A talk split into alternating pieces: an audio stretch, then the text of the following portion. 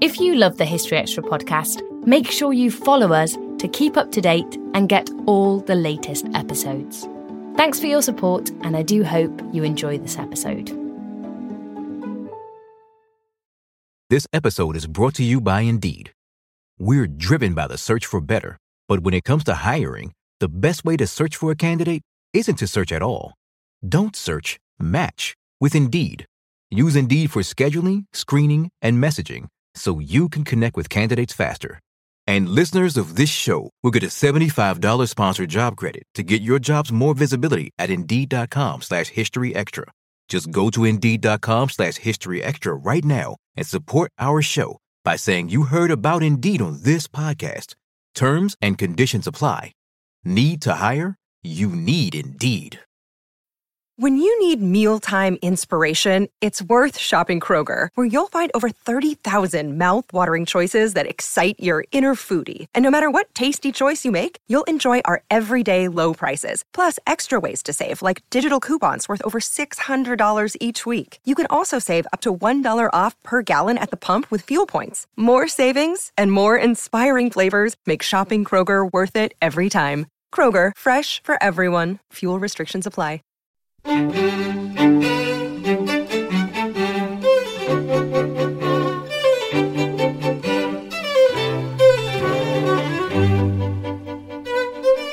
you're listening to BBC History Magazine's weekly podcast. I'm Dave Musgrove and I edit the magazine, and this is the first of our March 2012 editions.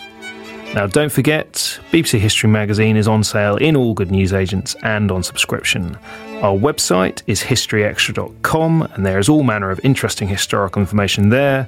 And we're on Twitter, twitter.com slash historyextra, or facebook.com slash historyextra. Interestingly, we're also now available on Kindle, so go to historyextra.com forward slash Kindle or just search for us on Amazon if you have that device and want to read the magazine on it. Coming up this week. Queen Elizabeth I's effigy does have drawers on. That was Ian Mortimer on Elizabethan England. At the time, of course, he is the ogre. He's the guy that, that everyone's afraid of. And that was Julian Farrance on Britain's Foes.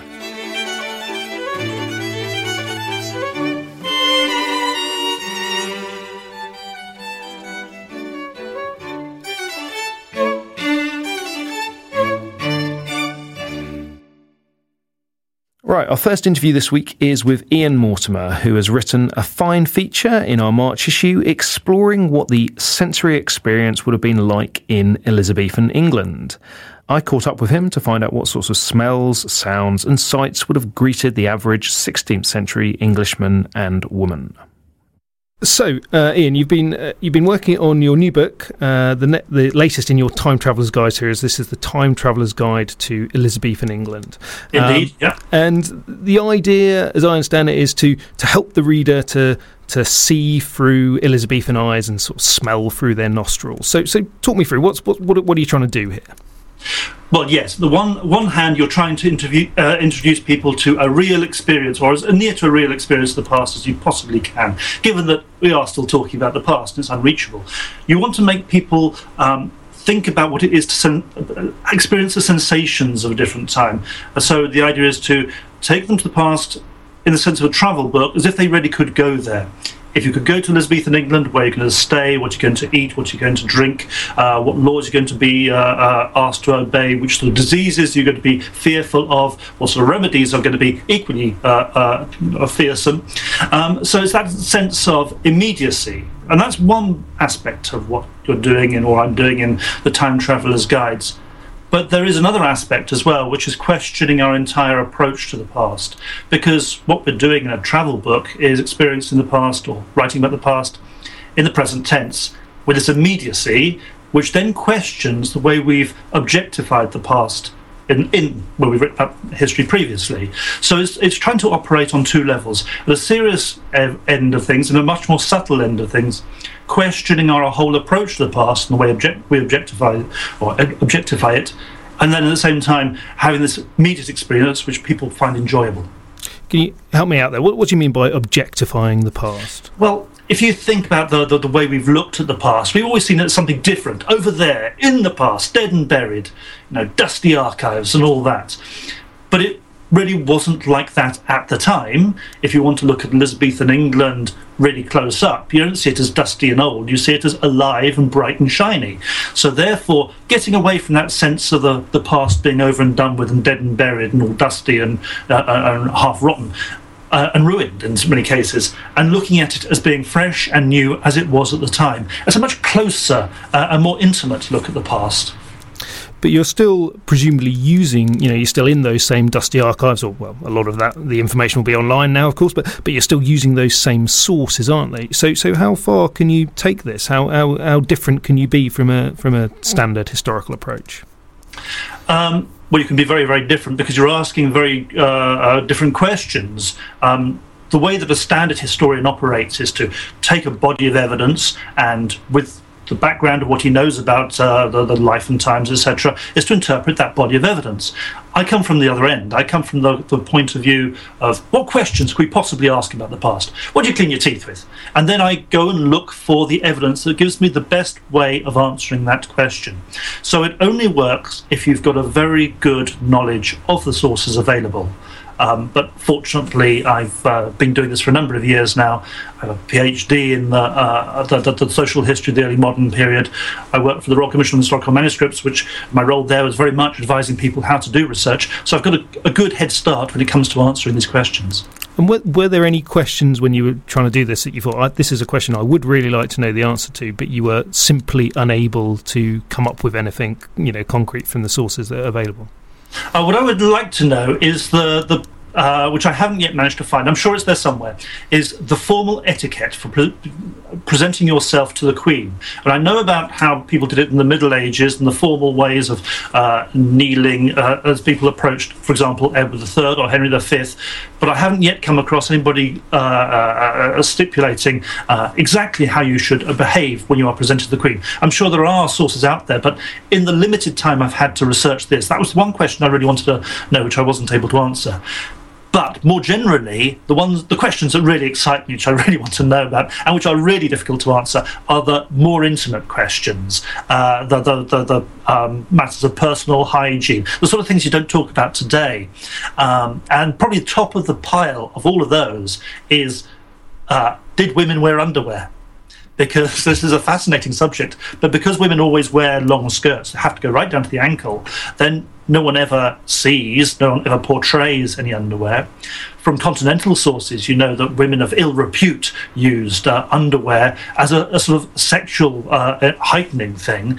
But did they really have underwear on under this? We're normally told no but there are uh, uh, continental examples, and Queen Elizabeth I's effigy does have drawers on. So you have to ask, well, maybe they did. Maybe Queen Elizabeth did wear underwear. Fascinating. So, are, are there any that you haven't been able to find any uh, definitive sources that have been able to enlighten you on that matter, though? No, but uh, by a complete coincidence, uh, two days ago, I was emailed by a, an archaeologist in Austria who has come across a fantastic pair of uh, 15th century ladies' drawers in a, a ruined ca- well, a castle which is being restored there. Um, so we have another pair to add to the very small collection of 16th century drawers for ladies that do survive. Um, uh, I've come across accounts of Elizabeth that describe pairs of linen hosen, but they're normally for stockings. I don't really think that she sort of uh, wore them, um, especially if we take on board the idea that they were a, a, a form of uh, heightening sexual excitement. Okay, well, while we're on this topic, we don't want to be sexist. What, what underwear did men wear?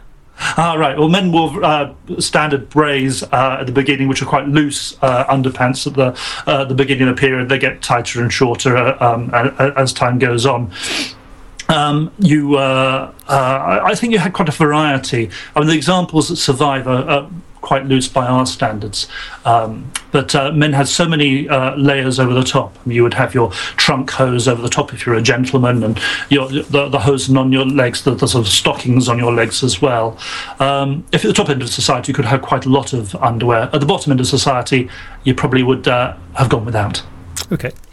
Right. So if I if I were a time traveller and I was able to uh, transport myself back to uh, the 16th century, um, a, a, bit of a vague question, but say I, I land myself in uh, in London in, in the 1570s or something like that. What sort of things do I see? What are what are the sort of sights that are going to come into my eyes? London in the 1570s, uh, 1570s is uh, a magnet for people coming in from the, the provinces. Um, you have to understand that it, at the beginning of the reign, 1550s, I mean, the population of London is about 50, 60,000, possibly 70,000. By the end of the reign, it's 200,000. So the, the thing you would have most noticed is the traffic, the number of people coming into the town, the number of houses that are being divided up and used as tenements, um, a lot of squalor, a lot of uh, really compressed uh, uh, housing, uh, substandard housing. At the same time, a lot of really magnificent housing. People are just beginning to bring in large amounts of glass. It, Elizabeth's reign is the the reign where you see glass coming into domestic housing in, in, in towns uh, on, on, quite a large scale. Um, you'd also see more people putting in chimneys, moving from hall houses, which are single story buildings, into two, three, four, five, six story buildings in London. And the other thing you'd have noticed really is the number of uh, wheeled vehicles on the roads. Coaches have come in, and in London, you have a lot of people coming back after Mary's reign who bring in the continental style of travelling in a coach, which has really never been the way in England. But in London, you'd have seen a lot of people trying to emulate their uh, cousins, as it were, in Antwerp, where there are 500 coaches on the on the city streets. Um, and plenty of people in London comment on uh, the world runs on wheels. Some of the poets, uh, the water poet, uh, complains about it. And a number of other people uh, complain about the amount of traffic on the roads, especially with all these people coming in. Traffic jams? Would I would I encounter? Oh yes, you know, had traffic jams, traffic accidents. People got killed with coaches uh, driving too fast or or driving too fast in between one of the, the, the, the, gates of the town and actually squashing you against the side of uh, the gates. So you'd have had um, a lot of uh, uh, a lot of the things that we'd actually associate with traffic problems now. And obviously the pollution was more from the horses leaving dung in the streets rather than uh, uh, uh, carbon monoxide. But you had very similar sort of reactions. So, and, and in fact, in, I think it's 1601, 1602, somewhere around there, there is a petition to Parliament to try and stop the coaches on the roads. It's not successful. Okay. And what would I hear? Would, would the audio spectrum be markedly different to, to what I'd expect today? Oh, hugely so. People aren't uh, experienced in very loud noises, as we are quite a lot of the time, especially if you live in a city and you don't have sirens, you don't have motor vehicles, you don't have airplanes going overhead, you don't have pneumatic drills. So their aural spectrum is actually much, much sort of lower down the decibel range. The only loud noises you've heard are the, the, the, noises of instruments that are meant to be loud, such as trumpets and shawms and uh, instruments like that, which are loud music. Obviously, there's thunder on occasion, but everybody understands that's uh, not within mankind's sort of sound creation orbit. Um, so, therefore, the, the, the way you listen is actually much more intensely. And when you listen for, uh, well, generally you will hear or you'll notice the noises that much more. So you will hear the chiming of a bell, and you will therefore refer to the time as the hour of the bell and things like that. So, yes, the, the, the listening spectrum is very different from ours and and smell. I mean, we always we expect Elizabethan England to be a sort of a stinking place, don't we? That's what uh, that's what what all the evidence tells us. But is that true? Was it a particularly pungent place to be to be in?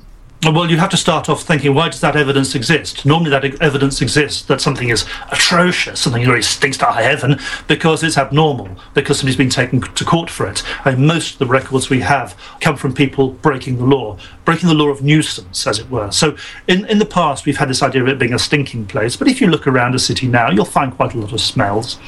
Um, so, really, we've got to get away from this and actually start thinking about how much did they notice these smells? Now, then you see there's a huge spectrum, a, a massive spectrum of dif- uh, difference.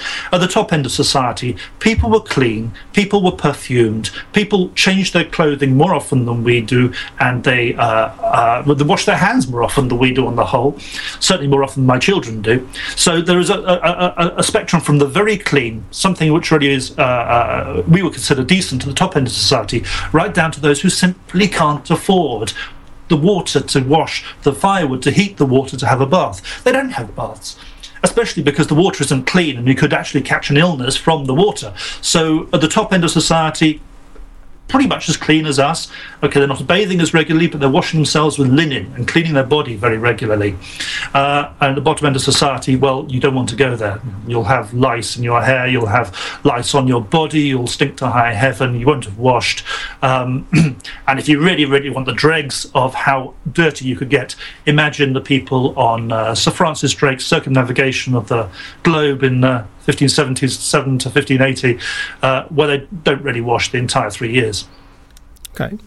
So just thinking about sensations and such, if, if I was able to, to go back there, is there anything that would particularly surprise me? You know, if when I was if I if I was able to get back to the 16th century, I was wandering around. Is there anything that, that would, as a as a modern visitor going back there, that you think, gosh, that is completely alien and different to what I might expect?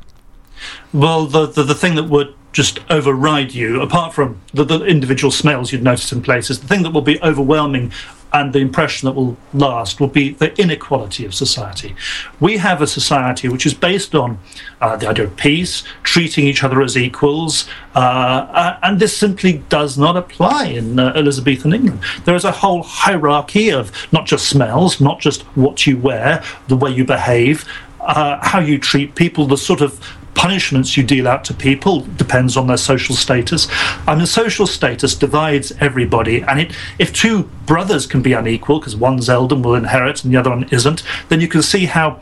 The, the, the, those prejudices get extended to women and uh, and other people of uh, other families, and you will be astonished at how unequal society is and how keen people are to preserve those inequalities. And uh, uh, uh aspects of cruelty that uh, to us are quite horrific. And I might add that that cruelty extends all the way to other things as well, especially to animals. Uh, people will be astonished at how cruel our pre-industrial forebears are to their animals. Hmm, okay, so does that there's, there's that well-worn phrase in it: the past is a is a foreign country. If if I was able to go back to this particular moment in the past, would it be like visiting a foreign country, like going on a really exotic holiday to somewhere where I had never been before? Or would it be just, you know, by an order of magnitude, much more different than that? Well, if you could go, I think the Foreign Office would probably put a, a warning on anybody visiting the 16th century because it is dangerous uh, it's not just dangerous. You've got the plague. You've got uh, uh, uh we we think about the plague because it's different from us, uh, and it uh, regularly sort of will wipe out five percent of the population. Still, not quite on the scale of the medieval plague, but is still really dangerous but that's just one of many, many diseases that are going to get you. I mean, inf- influenza, uh, it, there's a terrible outbreak of influenza at the beginning of the reign, which, um, and it kills about 180,000 people, as far as I can work out. And we always think about the, the influenza outbreak after the First World War. Well, the, in proportion, the influenza outbreak of Elizabeth's reign kills more people than the war and the influenza outbreak of 1918, 1919. So um, you, you've got horrific diseases, you've got endemic violence in society, very few people able to protect you. Uh, so you would really have a, a, uh, a, Foreign Office warning against going there. Okay, um, so so I, I, ought to be a bit worried then if I was if I was to be you know just strolling along a street in, in Elizabethan England. Yeah, you'd be worried. I, I, think it's a very exciting place to be. I mean, there's tremendous discoveries being made, but also people are very insecure in the way they understand how the world operates and understand divine judgment. Um, they are uh, sort of experimenting, really. Mean, one of the things that really I, I enjoyed about this whole process of uh, discovering Elizabethan England more intimately was realizing how the playwrights with whom we are still familiar, obviously Marlowe, Shakespeare, uh, Ben Jonson, how they're very much sort of surfing this cultural wave, bringing together all the discoveries and all the doubts and all the passions, and synthesizing this into sort of a great uh, examination of this amazing period of discovery on the London stage. And I think one of the reasons that their plays have lasted so well and are still enjoyed today is because they are able to tap into this sense of excitement as well as the fear and doubt and everything that's going on and understand how a human being can navigate through all this excitement and doubt, etc. Okay. So if, if you had the chance, where would you most like to go uh, uh and when and why in, in the well in the Elizabethan period, but actually you've you've you've done this uh, uh, for other times as well. So we can we can either choose Elizabethan or you can go for another period. But, but where would you like to go and, and see? Well, as long as I've got a guarantee of good health, I mean that, that that's the, the one thing that would put anybody off uh, investigating the past. And I do think we are living in an enormously privileged time now. After this long period of peace, period of prosperity, we're not suffering from all these diseases in the past, and we're not having to face the privations of the future when our uh, resources start to run dry. So I think we're in a very, very privileged period, possibly the most privileged period there will ever be for the human race in the Western world right now. But if I had to go into the past, I would like to see those pivotal moments of uh, cultural change. Uh, I would like to see the, the the way that Edward III developed the, the, the form of uh, projectile warfare because that changed the world. I mean, the idea that you have uh, relatively small number of poor people, well equipped with longbows, can massacre the uh, aristocracy of another country, and therefore you have a revolution in the classes, a revolution in the way you run the, uh, a country, because you can build a nation in this way.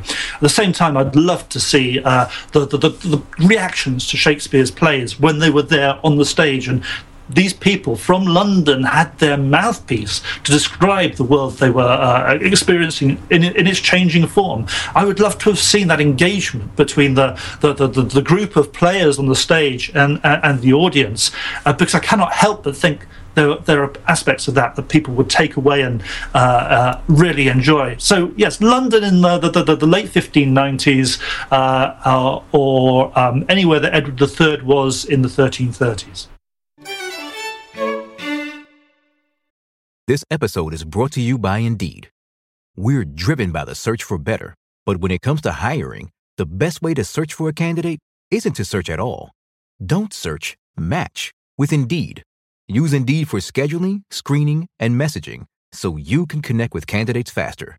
And listeners of this show will get a $75 sponsored job credit to get your jobs more visibility at Indeed.com slash History Extra. Just go to Indeed.com slash History Extra right now and support our show by saying you heard about Indeed on this podcast. Terms and conditions apply. Need to hire? You need Indeed. That was Ian Mortimer. You can read his feature on this subject in the March issue of BBC History magazine, and Ian's book, The Time Traveller's Guide to Elizabethan England, is published now by the Bodley Head. Now we have a short advert. Want to enjoy great historic days out? Membership to historic royal palaces allows free and unlimited entry to the Tower of London, Hampton Court Palace, the Banqueting House, Kensington Palace, and Kew Palace. With a transformed Kensington Palace reopening in March, the Diamond Jubilee, and Olympic celebrations, 2012 promises to be the year to be a member. Prices start from just £43 a year, giving you unlimited entry to all five palaces and so much more. Visit hrp.org.uk or call 0844 482 7788 and become a member of our historic royal family. The National Army Museum in London has just launched a campaign to uncover Britain's greatest enemy commander. In the light of the cover feature on this month's issue of the magazine about how the British Army helped make Britain a global power, I thought this was an interesting point of discussion. The museum's spokesperson, Julian Farrance, explained what they are doing. We're here in the National Army Museum in Chelsea. We're talking about your your latest attempt to uh, ignite debate about military matters, and what you're doing is you're looking for Britain's greatest foe. So tell me about it. Well, it's a, it's an odd place to start by thinking we were going to go straight for an, an, event called Britain's Greatest Enemy Commanders, but it actually comes from an, from an event that we ran last year. So this is the second in a series. Um, and last year's event was Britain's Greatest generals. Uh, and we had a great uh, online deba- debate, quite a lot of uh, interest, in fact, some quite frenzied online commentary, which led through to uh, an event where uh, the, the top five that were voted through uh, were, were advocated by various military speakers. And we had a final vote, and we got a, a final vote through to say this chap is the top general. In fact, it ended up being a split vote between the Duke of Wellington and General Slim. So we had two Britain's top generals. Well, it was great success. We enjoyed it. We had a lot of fun with it, and we thought we'd like to do uh, the same thing again. Uh, and so this time we've gone for Britain's greatest enemy commanders. And in the same way as we had with the generals, what we wanted to do was bring up some of the more obscure people uh, and bring them into the top 20 so that they could be brought back to public interest. Last year we had odd generals like people like Sir Colin Campbell, who uh, a, an obscure Victorian commander who we think is great, but nobody's ever heard of anymore. So bringing those kind of guys back in again. And obviously, the people like Wellington and Slim and Montgomery carried through onto the top five, but it still gave us an opportunity to look at these more obscure guys. And that's similar to what we're doing now with our enemy commanders. Um, and we've set ourselves certain criteria. Obviously, our commanders have to be uh, land commanders. They have to be within the period that the museum looks at. So we're looking at really 17th century onward.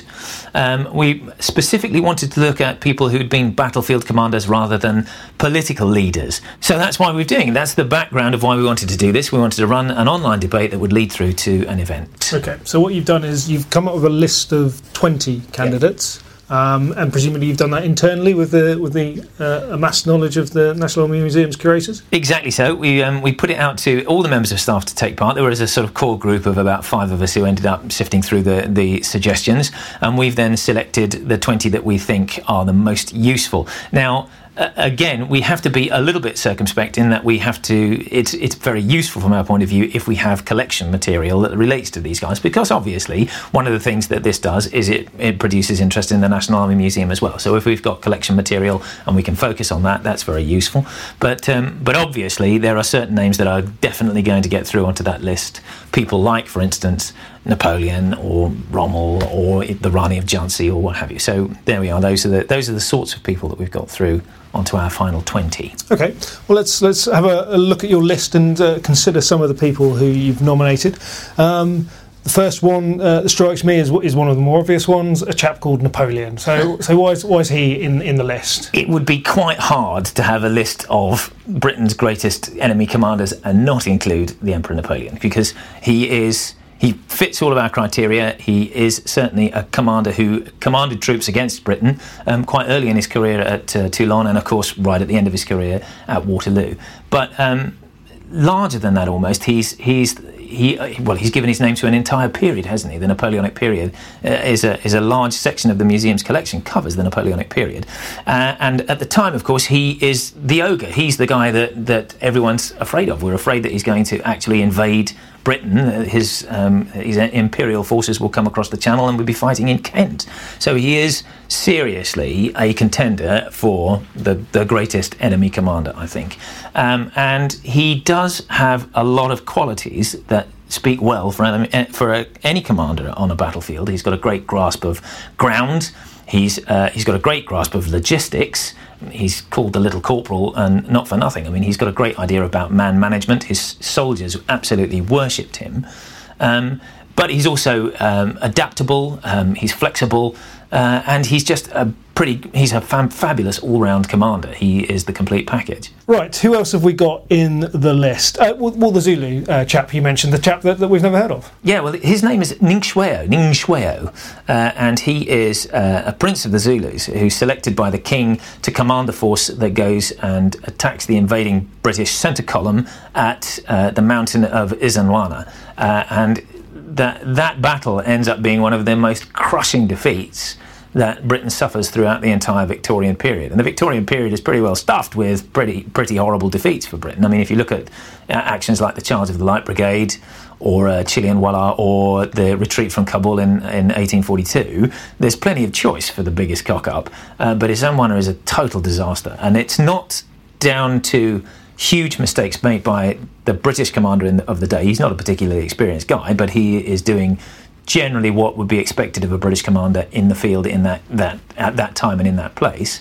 But his forces are utterly outmatched and overwhelmed. And bearing in mind that his guys are modern European infantry, armed with the most uh, modern breech-loading rifles, up against essentially blokes carrying spears and clubs, and they get completely overwhelmed. I mean, that's that's that's, that's an interesting point, isn't it? Because uh, we're not we're not actually matching like we like here. Napoleon, as we just discussed, had a large, very large armies behind yes. him, well trained, you know, professional armies. Whereas some of the other candidates here, were in no way that, that well equipped. No. So so how can you how can you assess th- these people that you Well, know, like like? If we are going absolutely like for like, it would be a very short competition because we couldn't fit them all together in the same categories, of course, and otherwise it becomes massively over over over uh, uh, unwieldy, uh, overburdened with all of these different categories. So we've gone for something quite simple. Um, and I think it comes down to uh, the individuals themselves. I suspect if Ntshingwayo had been trained with uh, soldiers who had muskets and artillery and cavalry and worked in that same form, he would have been equally good because a lot of the the uh, qualities that a great commander needs uh, will transcend the the the techniques uh, and the uh, and the technology of the day. I mean, the, the, an eye for ground is something that, that you can have as a medieval commander or as somebody fighting in Afghanistan today. Um, and it doesn't matter about the culture that you come from. From that, I'm sure that the uh, I know that the uh, the uh, American Indian commanders at, at the Battle of the Little Bighorn had a particularly good eye of, of the ground. So it's not something that's necessarily cultural. So I think that, that the individual is what we're looking at here, that, uh, not so much the, the technology that they have. But as you point out, uh, Ning is a, is a good example of a man who overcomes modern technology because his, his warriors uh, do beat the British. Now, you can say, well, he outnumbers them. He certainly does. But he's coming up against modern trained art, uh, artillery and uh, rifle fire and still manages to over, overwhelm the British positions. Um, and you're saying that he wasn't. It wasn't the case that the, the, the British side, the, the British commander, was notably a bad egg. No, and um, uh, is a particularly good example of uh, a lot of imperial excuses because throughout history, from the point that the battle was lost, there have been all kinds of excuses offered up as to why, and uh, usually it comes down to failures in technology. We ran out of ammunition, being the, the most obvious one. The ammunition boxes were all screwed shut, and they couldn't get enough ammunition out to the soldiers. Um, but recent archaeological digs on the site, well, within the last ten years, have tended to disprove that. And I think actually, what what beats the British uh, is not the fact that their soldiers are running out of ammunition, but that they are literally outmaneuvered. Um, that the Zulu, uh, the incoming Zulu horn, uh, as anyone who, who knows about Zulus knows that they attack in a particularly uh, particular formation. The horns of the buffalo. So the centre part of their army is the chest, and the outreaching, sweeping uh, wings of the army are called the horns.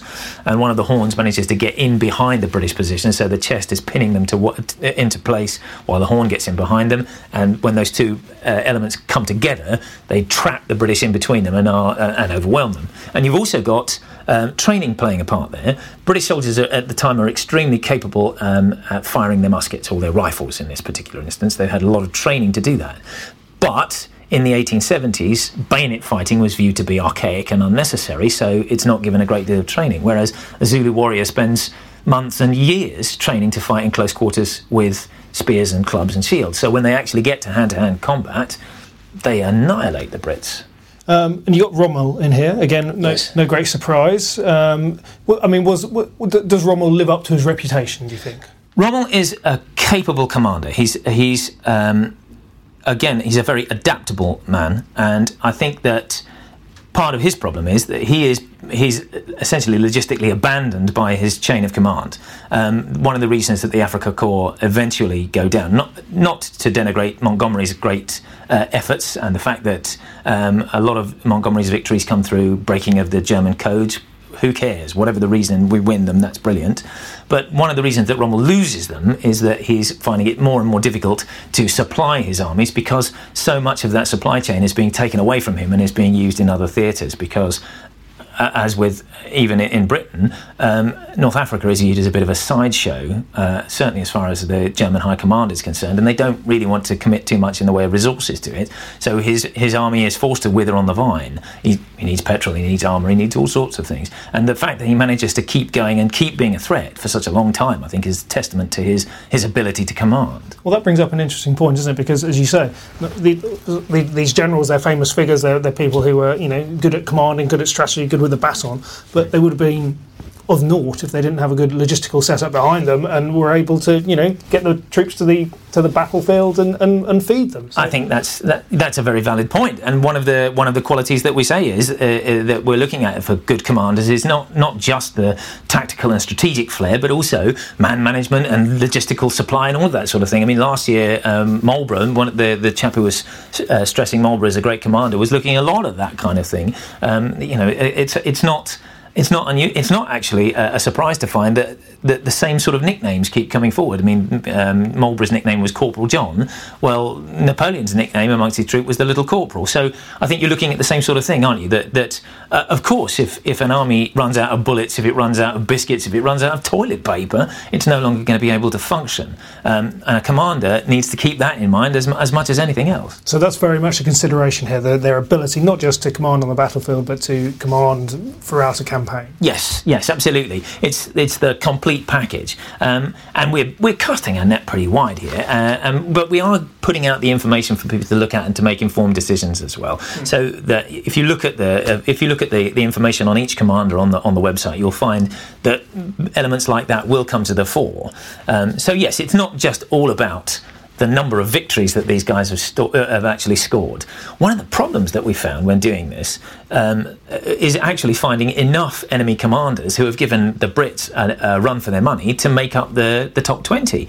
Uh, last year, with generals, we had an embarrassment of riches. We've got lots and lots of British generals that we can claim are in the top 20 and that will go forward to the top five. But actually Britain has been pretty successful at the art of war over the, the uh, over the uh, last few hundred years. So finding people who've, who've given them a serious run for their money has been quite tricky. I think that the, the list that we've got is a, is a good broad list with some very interesting people on it.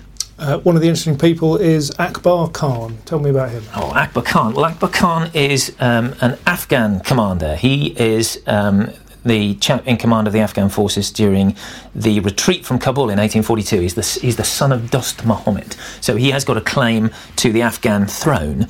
Uh, and the if you're looking at big Victorian disasters, certainly the uh, the retreat from Kabul in 1842 is right up there. Now, um, Akbar Khan, his his great uh, ability is to be able to mobilise enormous numbers of the popula- populace of, of Afghanistan. He's got a huge rally of people behind him, uh, and when you think that really you're talking about irregular forces against uh, a, a, a, crown army, uh, General Elphinstone's army, is, centered around the 44th Foot, is actually a crown army, along with a lot of um, company troops as well. But they go down to a total disaster in the passes coming back down from Afghan uh, down through uh, from Kabul. Uh, that's another good point, isn't it? It's uh, it's the ability of commanders to know the ground that they're fighting in, and one of the big disadvantages for British commanders is, in a lot of cases, they're fighting on someone else's home ground. Um, if it's not your rock, you're not going to defend it as well as the guy who lives there. No, exactly. So you know, being on home territory is surely gives everyone a big advantage. I suppose so, and that's a guess. Um, fortunately for Britain, of course, we, we tend not to be fighting in Kent. Um, one of the, uh, the, the the generals in last year's, or two actually, generals in last year's ev- uh, event were um, Fairfax and Cromwell. Well, we couldn't look at those kind of generals because obviously you can't be an enemy commander if you're an Englishman fighting an Englishman, from the point of view of our competition, we're looking for people outside of that.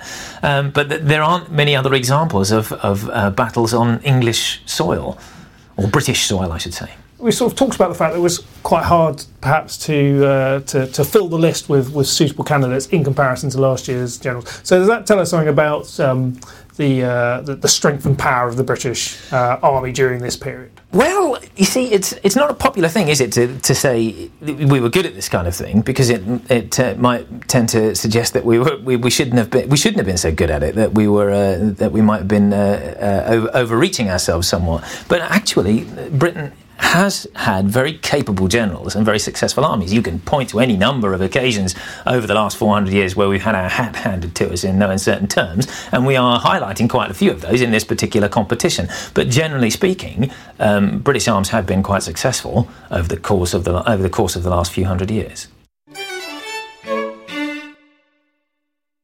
That was Julian Farrance of the National Army Museum. You can look over their long list and cast your vote, should you wish to, on their website, which is www.nam.ac.uk. And as I said at the start of that interview, we have a feature in the March issue of BBC History Magazine by Saul David all about the Redcoats and the British Army, so you might well be interested in that. That's all for this week's episode. Next week, we'll be talking about the sinking of the Tirpitz in World War II and considering early modern nuns on the continent. By strange coincidence, both those topics are also being explored in the March issue of BBC History Magazine, on sale right now in the UK, or as I mentioned earlier, available for download to Kindle. Go to historyextra.com forward slash Kindle for that. Thank you for listening. BBC History Magazine's weekly podcast is recorded in Bristol and produced by Dave Gibson.